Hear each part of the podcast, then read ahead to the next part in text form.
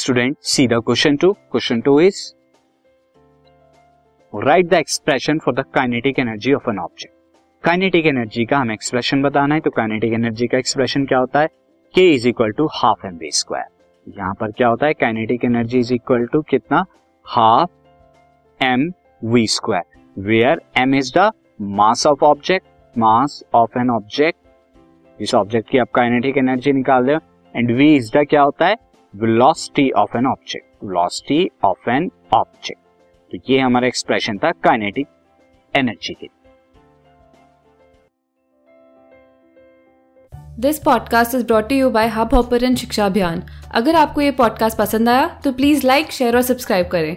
और video classes के लिए शिक्षा अभियान के यूट्यूब चैनल पर जाएँ।